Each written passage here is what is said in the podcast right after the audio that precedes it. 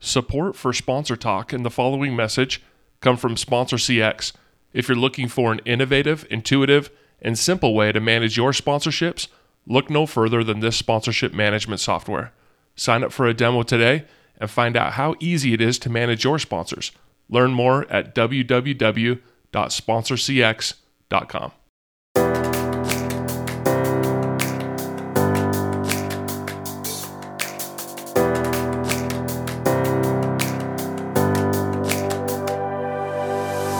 Hey there, and welcome to the Sponsor Talk podcast, where we interview some of the leading minds in the world of sponsorship marketing and discover the various ways and how brands interact with properties in sports, arts, film, music, you name it. With only 53% of Gen Z identifying themselves as sports fans, guest host Brian Gaynor dives deep with our four leading executives to find out how their brands are engaging the next generation of consumers. These guests will discuss their approach to the evolving nature of consumer goods and sports marketing. Hopefully, today you learned something new about the industry and challenges you to keep thinking differently. All right. Thanks so much, Avish. And uh, pleasure to meet you all. Thanks so much for doing this session over the next hour. I've been amazed just researching all of your backgrounds. The diversity um, that you all bring to the table is amazing. So, huge thank you for taking the time to, to do this this afternoon. Thank you. Thanks for having us. Thanks for having me. So I'm excited to kick things off. Um, you know, this is going to be a really exciting panel talking about the next generation of fans and how we as leaders across um, uh, leading leagues, the NBA, the NHL, brands, um, leading agencies. Um, I'm really excited to just kind of get y'all's viewpoint on how we all capture this next generation of fans. And the way I like to frame it up is thinking less just in the, the bubble of Gen Z and Gen Alpha, but more on um, international fans, multicultural, women and girls, you know, the true next generation of fans that so many, especially leagues and organizations, need to, to really change the mindset. So, with that being said, I want to do a little kind of, you know, fun around the horn, asking you all, um, maybe if there's one fan segment that you could talk about that you're passionate about targeting or, or developing programs around what's one thing you've learned from the past year in COVID, and what's one organization or brand that you think is doing a, a, really great job? And so maybe Jess, I'll start it off with you since you're at the top of my screen, and and would love to kind of hear your perspectives on those three. Yeah, thanks, Brian. So, hey, everybody, I'm Jess Park, and I'm the VP of Global Fan Marketing uh, at the NBA. Um, so, fan audience, I mean, I'm just going to go ahead and say youth and, in particular Gen Z. I know that's probably going to be, um, you know, a popular one, but I think that for the NBA, we're really blessed to have um, a young and diverse audience. Um, we have the youngest live sports TV audience and the highest proportion of multicultural fans compared to other professional sports leagues in the US. Um, and I think globally, um, you know, we're really lucky to have a, a brand in the league that um, is truly global in scale. So we're, we're airing in about um, 215 different countries worldwide. Um, and when I think about really like the youth audience and, um, you know, the opportunity there, I think there's this joint opportunity of sort of building um, participation and building sort of brand love for the game. Um, and so that's sort of the audience that we're, you know, I'm particularly pretty excited about. so think the next question was a, a learning from this last year. Um, so I just I just celebrated my my one year at the NBA, and it's been a really wild year, as you can imagine, um, for me to be uh, starting here. And I think when I think back to my last year here at the NBA, what really um, stands out to me is, um, you know, working at a values based organization.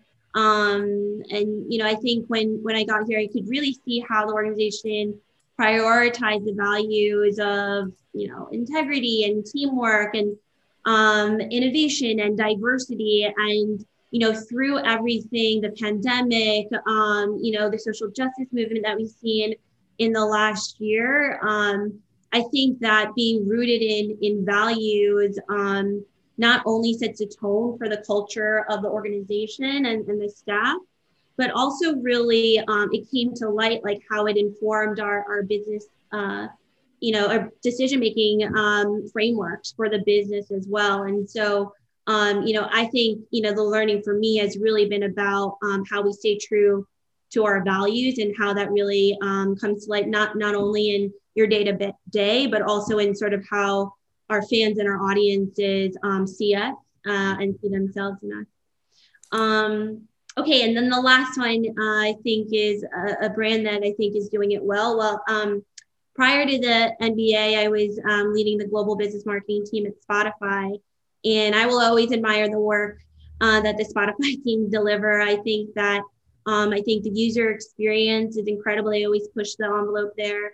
I think it's incredible that the platform is truly like ubiquitous. It's across so many different um, touch points for um, you know our fans and users. Um, and I think it's another great example of an organization that's values based um, and has really sort of shaped. I think these two organizations in the last couple of years of my career have really shaped the way that I um, prioritize that that kind of um, grounding. So yeah, I would say Spotify. Wonderful. And Spotify, you know, great transition on the music front. I mean, Shiv, you've got an incredible background at Pepsi and worked on with music there, Visa. How would you maybe approach your top three um, uh, as Jess hit on? So, no, great questions. So, so I'd start by saying in terms of, so the question was around fans and sports and which which team or which organization is, is, is doing it fabulously. I've got to admit, for for you know new audiences or Gen Z consumers, I've got to admit, I've got to go to my son with this one. So my oldest son is 12 years old, and Jess, you're gonna like this. He's a diehard Golden State Warriors fan, and and it sort of it sort of feels like I woke up one day and he was this diehard Golden State Warriors fan. I mean, watched occasional games, and then before I knew it, he was sort of all in. And I tried to unpack and understand sort of how he suddenly got on that trajectory so quickly. And what I found with the Warriors, and as I talked to him, it was so much about the the stories about the players behind every game and the sense of camaraderie that would be brought forward in the storytelling by the Warriors. So whether it was whether it was the you know Klay and Steph Curry and Draymond Green, or it was the, the younger players, there's some. I mean, there's of course a lot of magic with, with the team, and there continues to be, in my opinion but it was the way the Warriors was telling those stories, and uh, and not just through broadcast, but the, all the digital channels that that really struck me, um, and and I know changed him. So so that's sort of the first example.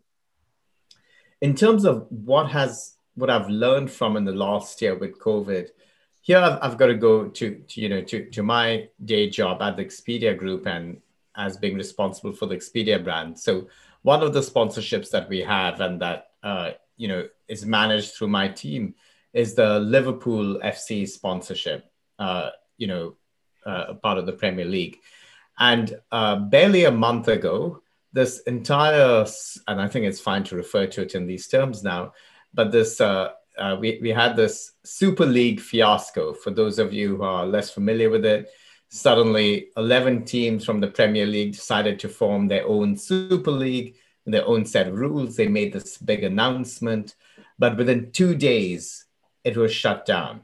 And, and I think, it, you know, with very good reasons. Um, but my big takeaway from that moment was, and it was just so wonderful to see, fans rule the roost as they should. And that the fans came out so, so strongly. It was such a wonderful reminder that even though, you know, we haven't been in stadiums over the last year. We still care so deeply about our teams. We can still organize as needed, but they came out in force against this new Super League.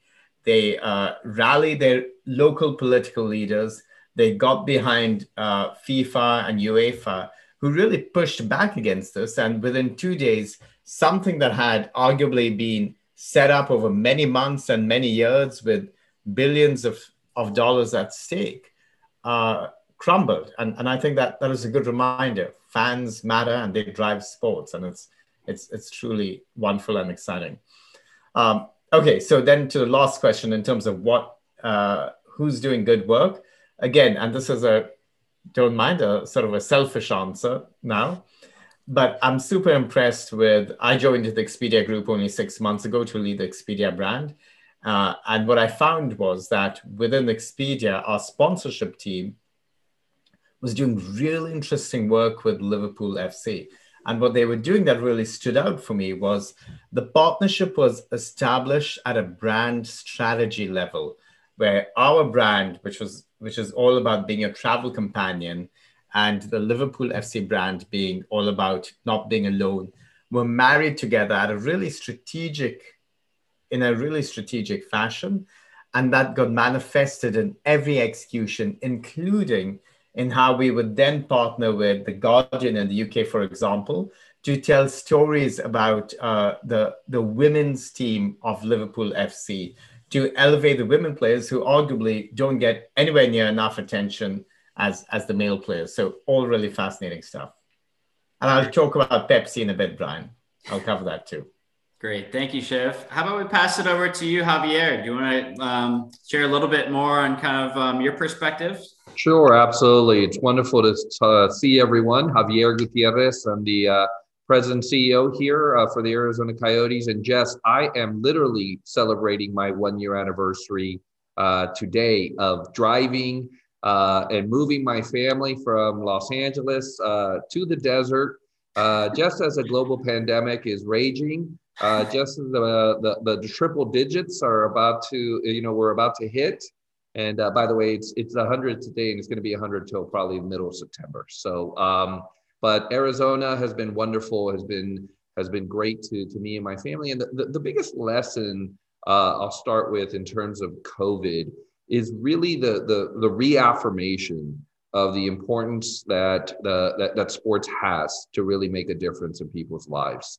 It's really core to our vision and our and, and, and our strategic plan to use sports and the voice and the platform that it gives you to look around you and say, what are the needs around us and what are the needs of our community? And how can we use this incredible platform of sports to, to make a difference for others? Um, what you saw us do uh, as an organization is we, we pivoted not just in terms of our philanthropic efforts, but, but what we were as an organization uh, during this time? How do we use our facility? Uh, we, we, we use our arena from everything from being a food and water drive location to a voting location to a vaccination location.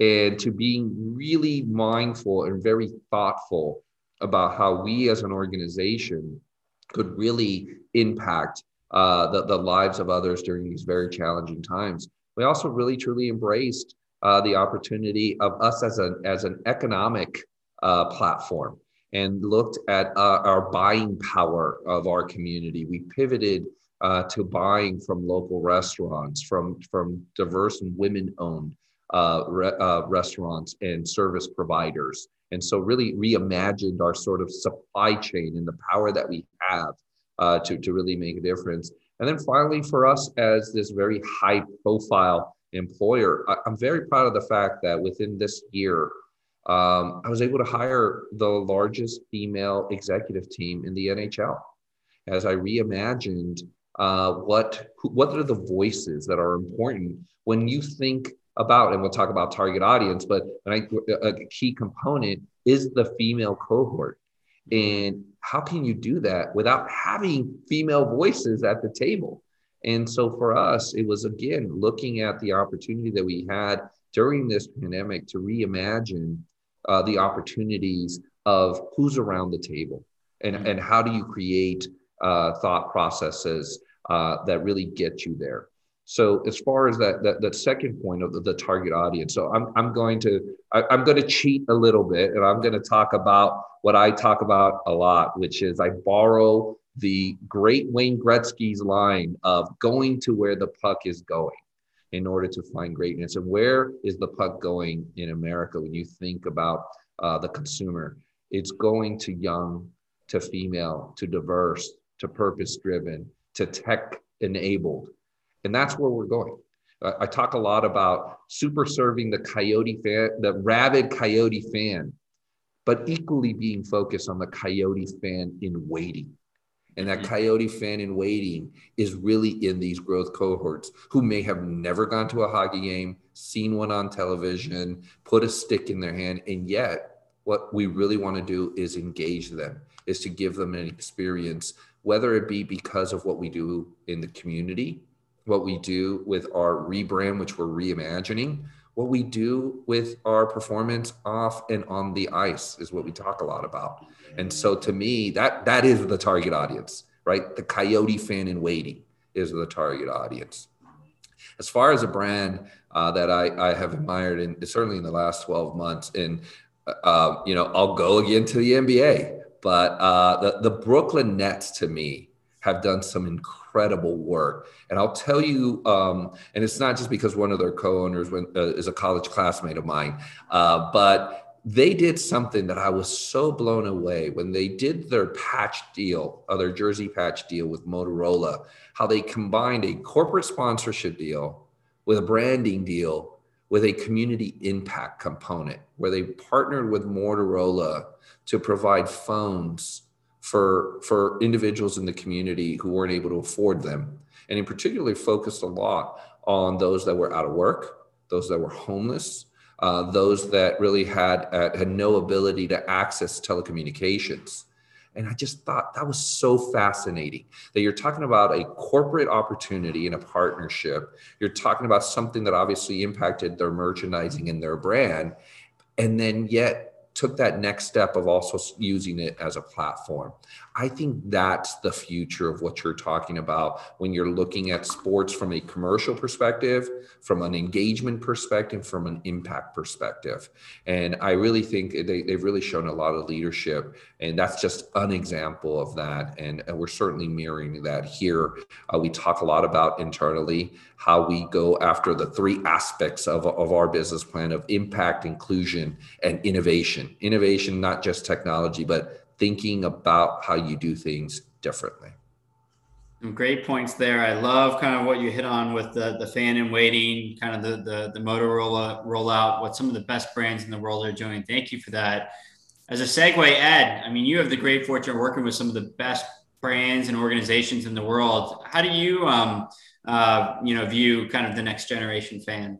Yeah, you, know what's um, what's interesting, just hearing everybody with, with their commentary that the, theme for me, um, and I grew up in the NFL and, and then the NHL before being in the agency business, um, is, you know, consumers, we use that word consumers, are, are, are really people, right? And like, what is it that people are looking for? And, and, you know, the way that we look at it, especially through the lens of our clients and, you know, 160 over 90 is part of the world of Endeavor. So we sort of have this cultural lens that we look through is like people are, are interested in lots of stuff, you know? So I, I think about when I was at the NHL, we were targeting the hockey fan, you know, or at the NFL, we were targeting the football fan. And, and, and really, you know, customers, people are, are multi hyphenates, right? They care about sport, but they also care about food and they care about music and they care about fashion.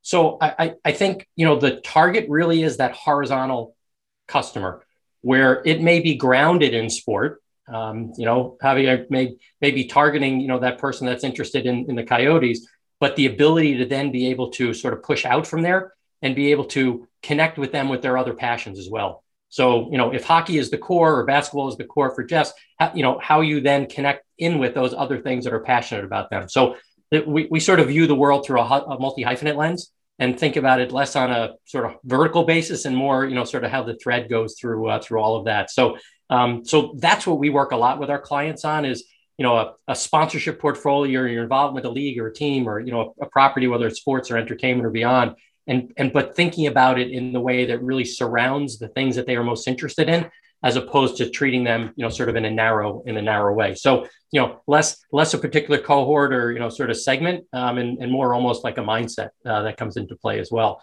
Um, and and i think that then does lead into and i think everybody's touched on it to some degree is is that notion of of those people, those consumers, those customers wanting to engage with organizations that share their values, you know, and, and whether that is a team or a league or it's a brand, um, you know, in, increasingly people are voting with their wallet, you know, and, and it's no longer good enough for anybody to sit on the sideline. Um, so, you know, again, whether you're a team in a particular market or you're a league or you're a brand connected to a team or a league, um, you know, sort of taking a stand and and and demonstrating your values and and putting those out there and letting those consumers then decide whether those values align with them. Um, I, I, think is something that, especially over the last year, we certainly have seen and working with our clients, we're sort of pushing in, uh, you know, to ensure that um, they're going about that in a really smart and meaningful way, you know, that does really align with values and purpose. Um, and and then you know maybe shifting gears just a little bit, um, and you wouldn't be surprised that I would talk about one of our clients, um, but um, Jess will appreciate this. Um, AB is one of our clients, and and I would say that you know as COVID kicked in and bubbles were created and fans weren't able to you know be part of the experience, um, what we were able to work with the NBA as well as with AB, the Mich Ultra brand, is sort of the digital fan experience that was created you know at Disney within the bubble, where we we're able to insert people into the experience, right? So people are able to show up digitally, you know, a- along the sidelines and in the stands and just a way that was so smart of, of AB and, and you know so smart of the NBA as well to be able to just try to find a way to be able to take a situation that we'd never encountered before and, and be able to you know provide an experience albeit virtually and digitally but provide an experience that was just really unique and interesting and and you know had a lot of earned media exposure to it. So you know again lots of brands doing it well but um, you know I'll, I'll, I'll stick with one of our uh, one of our clients for the moment Great. Thank you for that, Ed. And maybe as a transition, you know, I've got an eight and nine year old. They spend all their time on Roblox, on Fortnite, watching highlights. Xavier, what do you think the NHL and other leagues really need to do to capture this next gen fan? Um, to Ed's point, who has a lot of interests, well, sport may be one, but what do you think the, the leagues really need to do here in this moment to really reach this this new generation that has more devices and, and access to things at their fingertips than ever before? Well, I, I always go back to, to sort of the framework of you start by being intentional about it, by really saying strategically, this is an audience that we want to we want to target, and we talked we actually talk a lot about that at our board of governors calls, uh, given our new media partners that we have with ESPN and Turner Sports, is the fact that um, these platforms are really allowing us uh, to be intentional of our direction in terms of not just the fan, but again, the young fan, the Gen Z, the tech savvy fan, and utilizing their cultural portals. So when you think about a Bleacher Report, when you think about House of Highlights, again that that are within the Turner um, you know portfolio, that's you know intentionally targeting that and then authentically you know and uh, really looking at them and saying okay you're going to do this as opposed to come and bring it to us. What what is it that engages? Starting by thinking about it as what is a first screen that's in front of these. I, have a 12 year old as well, who by the way is also a diehard Lakers and, and Warriors fan. Um, and and so yeah, you know, we're const- I'm I'm constantly picking his brain. My marketing folks are constantly picking his and his you know his friends' brain. They know that the first screen is actually that mobile, that that that digital uh, screen. And so saying, okay, we'll start thinking of our content digitally first. Uh, so definitely that that's been uh, something that we do. And, and then you also think about it in, you know, in an innovative way. Merchandising and brand uh, affinity via merchandising is a way to get engagement is is a way to start that you know journey of of affinity uh, to your team, to your league, to your sport, and especially at the young level. I mean, I, I have, a, unfortunately, I have a sneakerhead for a son. And so, you know, when I show up and the, the X packages are, you know, piling up in my front door, I'm like, do you really need the six color uh, way, you know, of, of that shoe? Um, but I know that that is what's being, yeah, that's, that's a platform that's engaging. And so it's not just a content play. It's also a a, a brand via merchandising uh, engagement and attraction. And I think that's really what leagues are, are doing and what teams are doing. So they're seeing the 360 uh, opportunity, especially with young folks. Um, I read a great article uh, by John Kosner talking about the adrenaline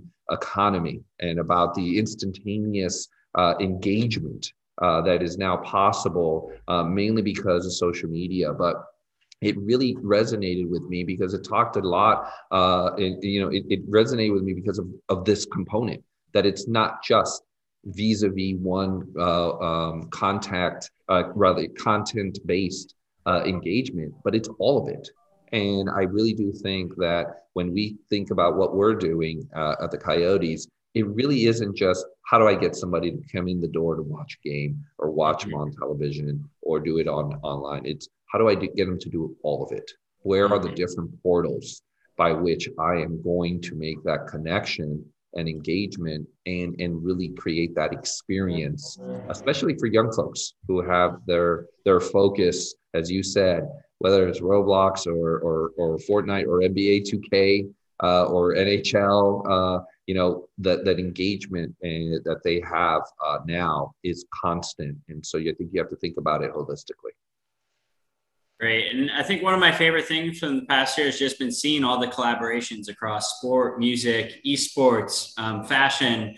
Jess, I see some comments here coming up on the screen talking about the NBA Fortnite um, partnership. Do you want to talk a little bit more on how you and the NBA um, view collaborations and tapping multiple passion points? Yeah, absolutely. I mean, I think when I think of the NBA and really like um, you know, all of the the different brands that are represented on this panel today, I think something that separates us is that we're really at the center of culture. It's not just a sports conversation, it's a cultural conversation.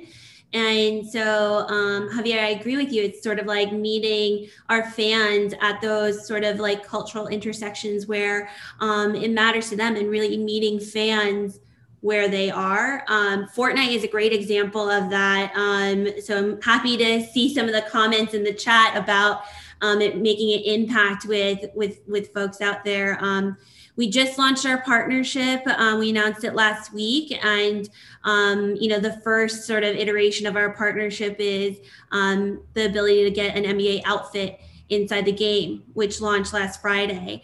Um, and as lead up to that, we um, had these community team battles and was excited to see even in the Fortnite community, uh, we were the fastest community battle to reach 500,000 um, participants um, in Fortnite history, which was just great to see the excitement from um, our young fans. Um, and then as a follow up to our, our outfits being available right now inside the creative mode in Fortnite, um, there is an NBA hub, and we've built out with um, Fortnite creators like an entire arena experience that is also decked out in um, a lot of our um, playoffs and brand campaign uh, imagery. So we also just launched um, a global brand campaign on Saturday alongside um, the start of playoffs and um, unveiled our new tagline NBA That's Game. Um, and we're excited to be like bringing that inside the Fortnite experience. It's actually the first time that Fortnite Creative Mode has um, showcased uh, video. Uh, and so that's been really exciting for us. Um, and I think it just goes to show you when, um, you know, the way that we were thinking about this opportunity is that, you know, it's not just sort of like a one and done siloed, um, you know, tactic execution. It's really about how we build um, you know, a community, really think about, um, you know, what we are bringing to the table from the NBA perspective and how we can engage our fans and really thinking about what's authentic and organic for the Fortnite audience and um, how we want to um, sort of really meet again meet the fans where they are and speak um, in a language that really resonates. Um, and I think that that shows sort of like how we approach partnerships and collaborations, um, really thinking about our collective universe um, and how we can create those special moments um, by bringing um, our brands together. So I'm glad to hear that people are excited about the playoffs and uh, that Fortnite is helping ignite that. Um, we're really excited about that, and, and the timing was was intentional and perfect. I think. Along those lines, I mean, Ed, you and team, you mentioned the Mich Ultra Courtside Club, but 16090 has been a part of so many incredible collaborations. Are there one or two that really stand out in your mind, or anything else that that is that has really kind of risen above for you? Yeah, well, so I, I think Jess made two really great points. Right, one is um, going to where the audiences are and not expecting them to you know to show up at the arena or show up to buy the ticket right i, I think that um, such a key point such an important point and the, and the other is the authenticity, right? It's such an overused, buzzy word that you know it just sort of feels like um, you know it should it should be banished. But but it, it's real, right? So you know because consumers can sort of sniff out the BS, right? They can feel if something's not real and if it's not meaningful. And and and I, you know, there's there's sort of two things to me that come to mind on that because the other part of it is showing up in unexpected ways also. Um, so there's just sort of two client examples that that come to mind that step outside of sports, just so you know we sort of think about this even more broadly from a cultural standpoint. Um, one is um, what T-Mobile did with Florida Georgia Line, right? Which um, T- T-Mobile has an objective around small town rural. It's about you know sort of those smaller markets, and and through the relationship with Florida Georgia Line, is literally we're able to you know award a town, you know, a small town, um, a, a, concert opportunity with Florida Georgia Line. So it it wasn't you know come to the big arena in the major market. It was instead, hey, we're going to come to you because you as our customer, as our consumer, as those people, you know, important to us. So just like a such a meaningful and and promotable and sort of earned media and marketing opportunity that is just real. You know, it's sort of T-Mobile's the uncarrier. It just delivers on that.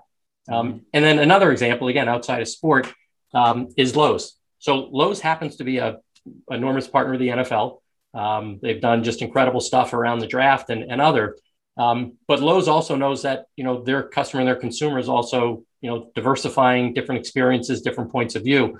Um, and uh, we worked with um, with Lowe's to create a, a collab with uh, New York Fashion Week, which Endeavor happens to uh, happens to own. So you think about well, Lowe's at New York Fashion Week, like where's the connection? And they were able to, um, and we were able to create uh, a designer collab. So we had Jason Wu and some others that uh, actually helped to create a line and and uh, and curate a line of clothes that that were sort of you know um, curated and involved with with Lowe's as well. So all of a sudden, the Lowe's customer, you know, primarily the female consumer, saying, "Hey, something for me now." Now there's something in place that you know relates to me. It's not just the you know the male dominated um, you know sort of demographic as well. So I think if you're Lowe's and, and Lowe's, by the way, you know in in media and marketing. Um, uh, you know, sort of reviews from last year, that was viewed as one of the, you know, the, the biggest and sort of most visible marketing opportunities, yet so unexpected. You know, who would ever expect that to see? So I think that whole notion of collab when it's going to the audience where they are, putting them in a place where the voice is real and the authenticity is real. It's, you know, I think those are the opportunities for all of us, whether it's inside a sport or outside, um, that are really meaningful. Great, thank you. And I love looking outside of sport for inspiration. And Shiv, again, given your kind of brand background, what do you see that um, younger generations expect from brands these days? What What are the experiences they're striving for? What do you think that the role of a brand organization needs to deliver um, to connect with these younger fans in an authentic way, as, as Ed mentioned? So uh, I, I, I think we touched upon this a little bit already, but you know I, I would summarize it as, in many respects, younger fans and even diverse fans and consumers more broadly uh, are fed up. And they're, they're, they're fed up with the inauthenticity, to use the buzzword, buzzword and how uh, brands invariably have immense power by virtue of our budgets and by virtue of our historic role in culture for many brands, and how we don't necessarily, you know, and to put this uh, bluntly, live up to our own values in a consistent fashion over time. So, so that's sort of the, the, the bad news side of it. The good news and what's sort of very helpful and, and valuable is that, you know, cultural spaces like sports, like music, are immense forces for good to bring the world together, to bring people together. Um, I'll, I'll never forget, you know, this was when I was at Pepsi and it was the, the first Super Bowl I got to attend in person. And I was sitting next to someone, we couldn't have been more different choose whatever yardstick you want to choose, you know, however you want to define different. But in that moment, just the, the sheer experience of watching the Super Bowl and being for the same team made us leave the, the, the stadium friends. And, and it's so easy to forget that that's something uniquely powerful about sport in the way it brings us together, which matters more than ever in a world that today we all know has major trust issues, divisiveness. We're all angry with one another. We're all confused often about what's going on. So, so when I think back about the role of brands in the context of sport, more broadly in this world that we find ourselves in today, I think there's an amazing, wonderful opportunity for brands to step up more, to I don't care if it's a buzzword, but to be true to themselves and true to their consumers and use platforms like sports, like franchisees, you know, in partnership with folks like the NBA or the NHL to really connect in that more true, honest way, the way I was able to connect with that fellow fan sitting in uh, that, that stadium many years ago. So, so I'd say that's the big opportunity. The challenge that we have is, is one of consistency. I think we're in an age, you know, a, and, and I've studied social media, wrote a book on the topic, but we're in an age where brands haven't truly caught up to the fact that everything about us is out in the open and it's a much more transparent world. And, and you know, you're just one Google search away from anyone knowing anything and everything about you. And we, we have to develop that consistency, be even more authentic, and be patient in how we build that relationship with our consumers. So, you know, as Brand Expedia, we believe travel is a force for good. We do all kinds of things. But to assume that, you know, with that Gen Z consumer, we'll be able to build a strong, meaningful relationship overnight, that's not going to happen. You got to be in it for the long game and as the same brand with the same values over time. I love the comment on brand stepping up um, that you mentioned there, and it is true. Um, and with Xavier, I know you and the organization have really stepped over the past stepped up over the past year to get more girls engaged in the game of hockey. Can you talk a lot, a little bit about some of the creative strategies or things that you've done to get, you know, young girls or other populations in, in the Arizona community involved in the game of hockey? Sure. Yeah. No. The, so youth hockey in general has been a big point of emphasis for us. We think that's really a entry point of engagement that that really whether they continue in the sport uh, you know these young folks will forever be aligned and, and engaged with with us as a brand and with the, the sport uh, and in particular an emphasis around uh, youth girls uh, hockey uh, so there were a couple things that it, that really surprised me when I took this job uh, in terms of the number of Canadians that were here in Arizona, which I wasn't aware. Um, also, the number of, of, former NHL players that actually retired to Arizona. That was also, and I think because of those two, the we also have the fastest growing youth hockey uh, programs in the country and some of the largest, especially on, on the female side. Our Kachinas program, uh, which is our youth girls uh, program, is, is the largest in the country. Uh, one of the more, uh, you know, um, experienced uh, platforms out there to really engage and attract youth girls. And I think it starts by just saying, this is what we're going to do. We actually created a youth girls community center uh, in Mesa, uh, Arizona, where we said you're going to have a full time location uh, to have games, to have leagues, to have a learn to play uh, experience. And so, just the commitment that we made in terms of resources to be intentional about saying you're important. We're going to go meet you in terms of your interests. And again, we may not have uh, Olympians or professional youth girl uh, hockey players, but we're going to have them knowing that that was important to us. And that created a lot, a lot of also about content.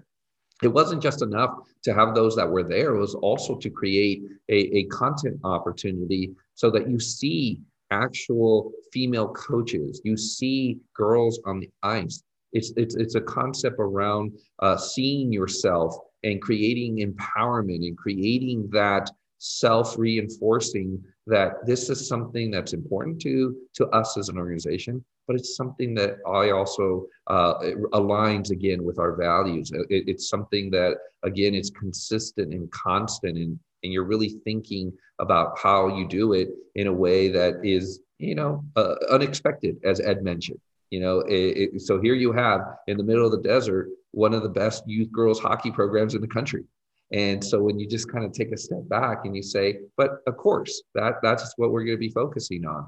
And so that's been a, an incredible program for us. It's an incredible part of our strategy. And we know that when you that resonates not just with the girls' youth, but at, at the youth level, you engage families, you engage that extended uh, family cohort that all of a sudden start talking about things like you know puck pucks and, and stick handling. And oh my gosh, you know, the next step will be maybe I go out and do a street hockey uh, event. And that, that's something actually we're, we're looking to do as an entry point as well. We want to try to, we have this ambitious goal of hosting the largest street hockey tournament in, in North America and, and doing so. Can't do it in the middle of summer. It'll be quite dangerous here in Arizona. Uh, but but potentially doing it in uh, you know February March of next year and again how wonderful would it be this visual of young girls of young people of, of young people of color with sticks in their hands out there just having fun just engaging and then adding not just the content component but the merchandising component the branding component mm-hmm. and so mm-hmm. those are the types of things that you know we're we're we're here in a methodical uh, approach to say we have these incredible assets and how do we leverage them in order to really engage again the, the coyote fan in waiting Great. Thank you, Xavier. Uh, shifting gears a little bit, um, Shiv had brought up some great points on sports power to bring people together, but engaging fans doesn't happen overnight. Jess, at the NBA, you've got over 2 billion fans around the world. You could easily have another billion over the next decade, but how has the NBA evolved its approach to engaging fans in international markets and attracting not only the next generation of fans, but international fans? Yeah, it's a great question, Brian. And I think that, um, you know, one example is really thinking about how we continue to expand our leagues. Um, so, you know, thinking about in the last couple of years, we really dove into like the esports arena with our 2K league. Um, and really, like just this month, actually, we launched our Basketball Africa League um, and really sort of doubled down on, on the fandom and the opportunity that we're seeing with fans um, across the continent. And so I think, um, you know, looking forward, the NBA, we're actually going to be celebrating our 75th anniversary season next season.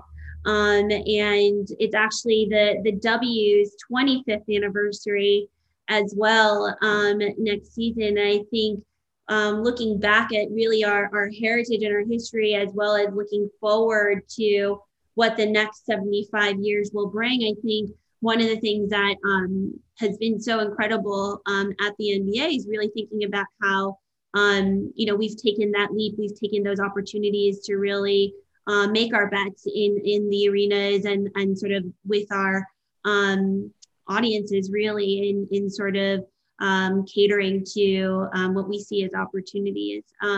And I think, you know, that also happens like outside of the leagues itself and what's happening on the court. I think it's also, you know, um, the ability for us to really find and sort of um, take our bets in, in new emerging areas. I think, for instance, um, you know, in the NFT landscape, um, you know, Ed talk about unexpected, right? The NBA is right in the mix there when we talk about um, sort of crypto collectibles with an um, NBA Top Shot, and I think really thinking about like where those opportunities lie and and um, really that uh, being fearless in sort of um, identifying where those new areas are. Um, I think it it also provides us the opportunity to potentially um, you know find new fans um, who are coming to the NBA in, in different ways. So um, you know, I think Brian, to me, it's not just one thing. I think that it goes back to what I said, which is um, being sort of innovative and, and forward thinking is something that's really core to uh, the league's like value system and sort of you know what we've seen in in in our history and our heritage and, and i think that that really um, creates an environment in which we are continuing to um, to look for those opportunities and and shift to your point um, to really commit and develop um, those opportunities and, and, the communities that really um, become like you know and serve as a, as our core fan base across the board um, while also being really open to casual and curious fans as well. And i think that that's what i think is um, pretty special about the opportunities that we've been seeing I think I saw a question come through. Can we expect NBA and WNBA games coming uh, live from uh, Africa anytime soon? Well, um, you know, I think right now the the BAL is, is up and running. We've we've seen a lot of great uh, headlines with uh, if if there's music folks on on the line, J Cole. That's right, J Cole is uh, you know really making headway there. Um, you know, I think the the we we do also have a history on the NBA side of doing global games and bringing games to uh, international locations. We we certainly have took a pause on that in the last year or so, but you know I think um, the NBA being a global brand and being sort of um, having that that really deeply rooted global fan base is something that um, we've been committed to for a long time, and I think that that speaks to um, you know where we see our future as well. We want to make sure that we're engaging our fans all around the world. Great. Shiv, maybe I'll pass it over to you. We talk a lot about being in channels where this next generation of consumers are Twitch, YouTube, influencer channels. Um, what what tips or advice do you have on what um, teams and leagues should be doing that maybe brands have already figured out, or maybe things that you're trying to do at Expedia to get in front of the right fan with the right message at the right time? Yeah, great question. Well, and, and I think it's a very kind, question because I think we have more to learn from uh, the, the the leagues than the other way around.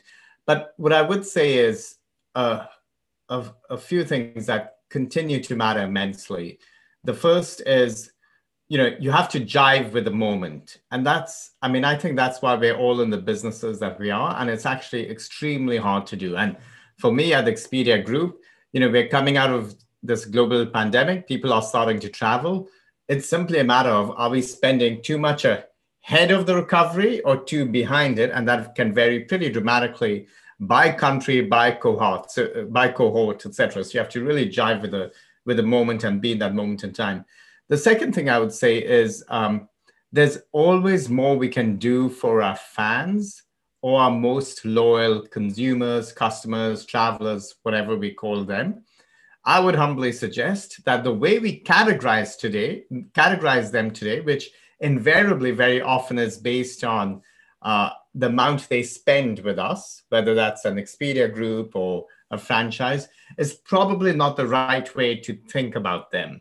And, and I, I would suggest if that's not already being done, is to find other dimensions with which to understand your fan base and to, to really uh, uh, deliver value to those most loyal fans. And then the, the final thing I would say is there's incredible magic that can happen even more magic that may have happened in the past at the intersection of the fans, the brands, and the leagues and the sport teams.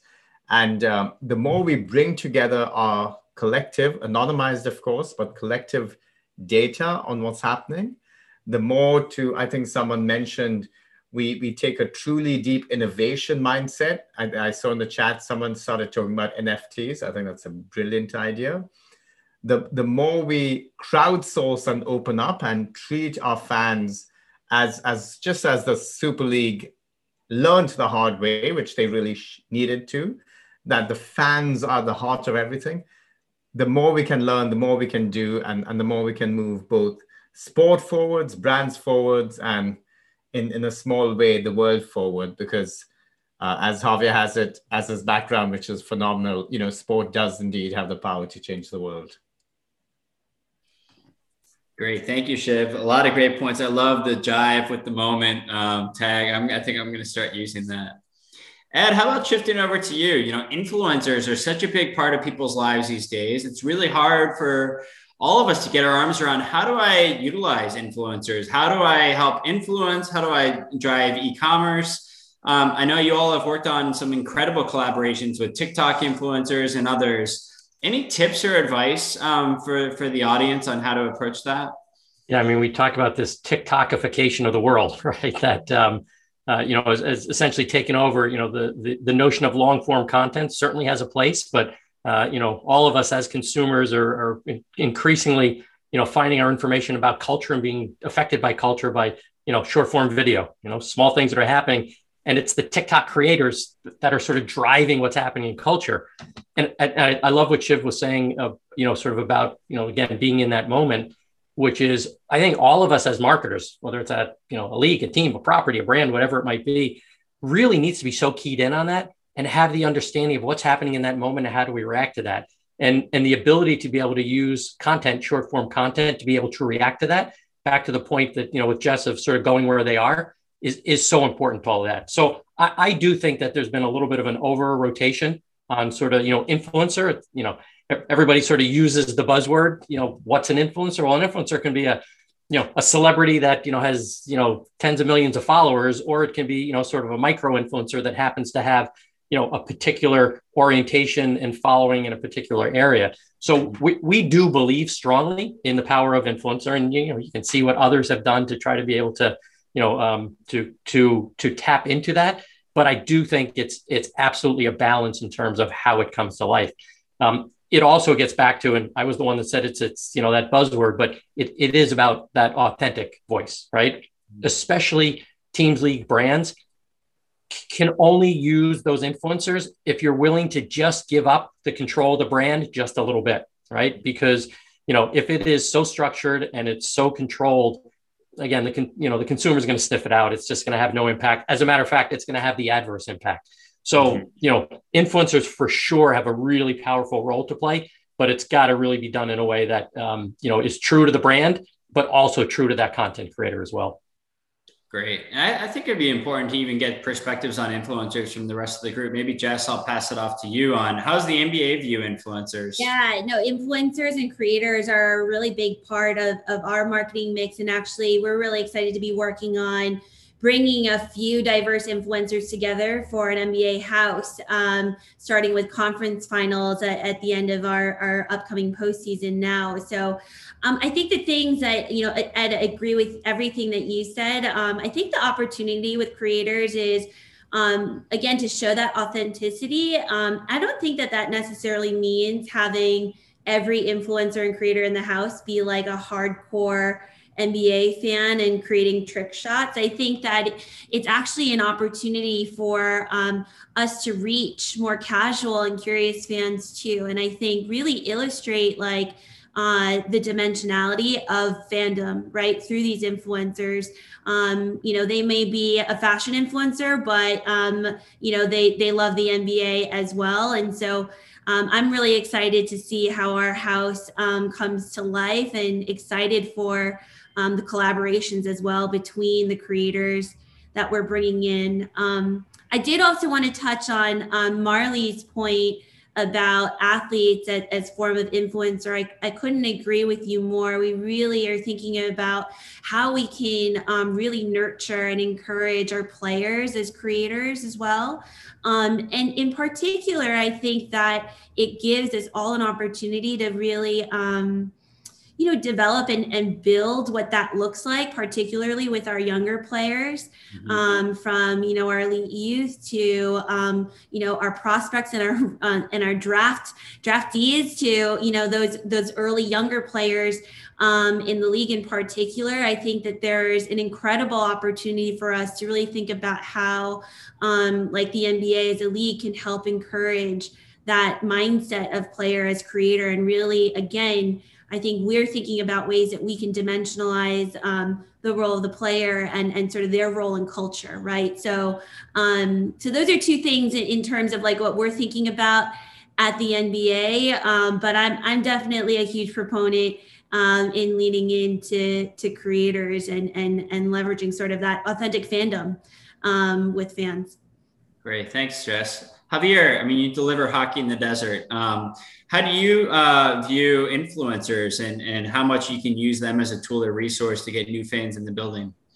Sure. Well, listen, you just said it, right? We do hockey in the desert. So we're always thinking outside the box. And and one of the things that was exciting when, when Alex Meruelo uh, bought the team and, and asked me to join here was the opportunity that the NHL in general has and the sport has really to climb up that uh, sort of that that mountain of utilizing our players as influencers. This is a sport that historically been very much about the team, and yet you know they're young they're young men just like you know what you have out there. And they they watch other sports teams they watch other sports league. And i'll share with you a story about what i'm talking about. So uh, we hired a new general manager and one of the first things we told them is we really wanted the players to come in fashionably dressed uh, off the plane, very similar to what's happened in the NBA. And the pushback we got from traditional hockey folks was incredible. It was, what are you thinking? That's a terrible idea. We said, let's just try it, right? Let's just, let's just, let's just do it. Of course, we did it. All of our players loved it. All of a sudden, we're getting critiqued by other players uh, and, and folks in, uh, in, in, in the league.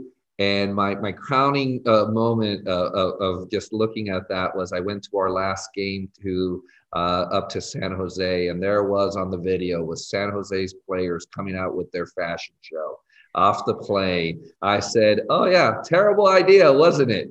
The reality is that this is all part of this experience of sports and and the participants of sports the athletes the ones that young people look up to and say uh, i admire you for your athletic talents. There's also so much about their story their human story who they are as people um, that really i think is an opportunity uh, for our sport to really leverage. I'll tell you there were the two most read stories that we had on our team this year.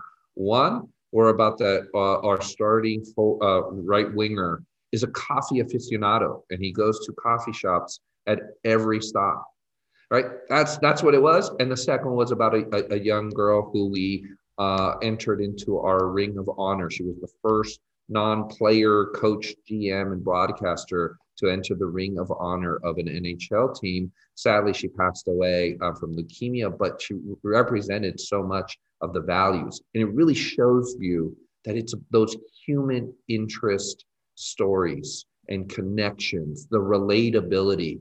Uh, I'll, I'll, circle back to to Shiv's point about the Golden State Warriors, the relatability of a superstar like mm-hmm. Stephen Curry, right? How maybe you can't dunk, but you can relate to someone who can practice and shoot, right? Mm-hmm. Maybe not as good as him, but, you know, there's the relatability factor. We see it all the time when our players go out, they look at them and they say, You're young, you're, you're, you know, some of them are massive, but most of them are, are aren't physically, uh, you know, big. It's the relatability and, and creating that connection through content, through experiences, through opportunities to put them. I really, really think that that's that's what we're we're leaning into. That's what our sport is leaning into, and to me, that's the type of influencer campaign that I think really, really hits home. I love the the coffee reference. I'm going to be going to look for that article. That's amazing. And um, kind of building on that, Shiv, you know, as much as we're craving this return to the live packed sports arena, people are craving to re- the, the return to travel, and travel influencers play a big part in that. Do you want to talk a little bit about how you view influencers and their importance and kind of everything that you're looking to do? Yeah, no, absolutely. And, and, and it builds on a lot of these comments. So, what we found is that, well, firstly, of course, travel influencers are massive in general, and, and because they can really bring to life destinations with their own stories and, and the photography, it's, it's, it's mind blowing. It gets everyone excited about travel in a way that we know we as a brand can never match and don't want to match. And they, they play such incredible roles. But to give you a very specific example of how we think about influencers, and, and it won't be much of an intellectual leap to take it into fans and into sports, is so in 10 days' time, we're launching our, our biggest uh, sale of the year. It's called Expedia Travel Week, and, and we've just started socializing. It's June 8th to June 12th. Now, as the tip of the spear for that amazing, massive, massive sale, we actually have a whole series of influencers and not just travel influencers, but influencers from all walks of life who are uh, who, who are sharing their own highly curated itineraries, where they would want to go, how they would want to stay, what they would want to do in those destinations. So, so it's it's amazing because it connects travel with those influencers, with what they're interested in, with what their own fan bases uh, care about, and it brings it all together in a you know in a really cool way on our platform. So we believe massively in influencers. That's one way it gets manifested, and and you can only imagine the the, the kind of fun and opportunities we have when we we take that same kind of thinking to athletes and in sports as well. I love that example. Just thinking about how teams can help map out the fan journey uh, through the eyes of different fan segments. So um, that's a great. I'm excited to see that one come to life. Um, So thank you for sharing that. I know we're coming up on the two minute warning here. So I would love to quickly go around the horn if everyone on the panel could just one quick tip or practical advice for someone out there trying to build a next generation fan strategy. Anything based on you've learned, and maybe Ed, I'll start with you. Just um, any advice for the for the group? Yeah, sure. I just to keep it quick. I you know the entertainment value matters, but what you stand for matters just as much. And and I think that increasingly, you know, the the customers, the consumers that we're trying to reach, they really care about what values uh, we're all projecting. Great, thank you, Ed. How about Jess? Let's pass it over to you. Yeah, I'm going to echo something that Shiv said earlier, which is really start with a deep understanding uh, of your fan and your audience. It's a lesson that I feel like I learned um, really well when I was at Spotify. Uh, the data does not lie. Um, so I think that's that's one. And then I think to to um, jump in on what um, Xavier said, I think representing your fan, making sure that you have that diversity at the table with you to really interpret um, that data and that understanding of the fan is is paramount. So great, Shiv. What's your take? Two things. Uh, start from within your own organization. If there's if you want to make a statement and do the right thing, start by influencing, impacting, changing your own organization. You know, from the inside first, and then the second thing is always try to do the right thing, even when it's not in vogue. And that's actually harder to do than it may appear. And that's a great segue for you, Xavier. I mean, you you did start internally with changing the organization um, before you looked external. Any other practical advice from from your end? I think you will never go wrong if you start everything that you're thinking about doing by thinking about how you can serve others. When you think about how you can make that impact on others, I think it will make your decision making, your strategic, your execution uh, really clear. Well, it's been fantastic. I mean, I have true leaders across leagues, teams, brands, agencies come together. You never get this melting pot of perspective. So, just a huge thank you to all of you. I mean, it's been awesome, even for me to learn. So, um, thank you so much for the time and dedication. And Avish, again, for setting this up to uh, support India during this time. It's really amazing. So, thank you for for coordinating everything on your end. As always, thanks for listening to today's episode. Make sure to follow us at Sponsor Talk on Twitter and the sponsorship space on LinkedIn to join and engage with our community. Hope you enjoyed today's episode and have a great day.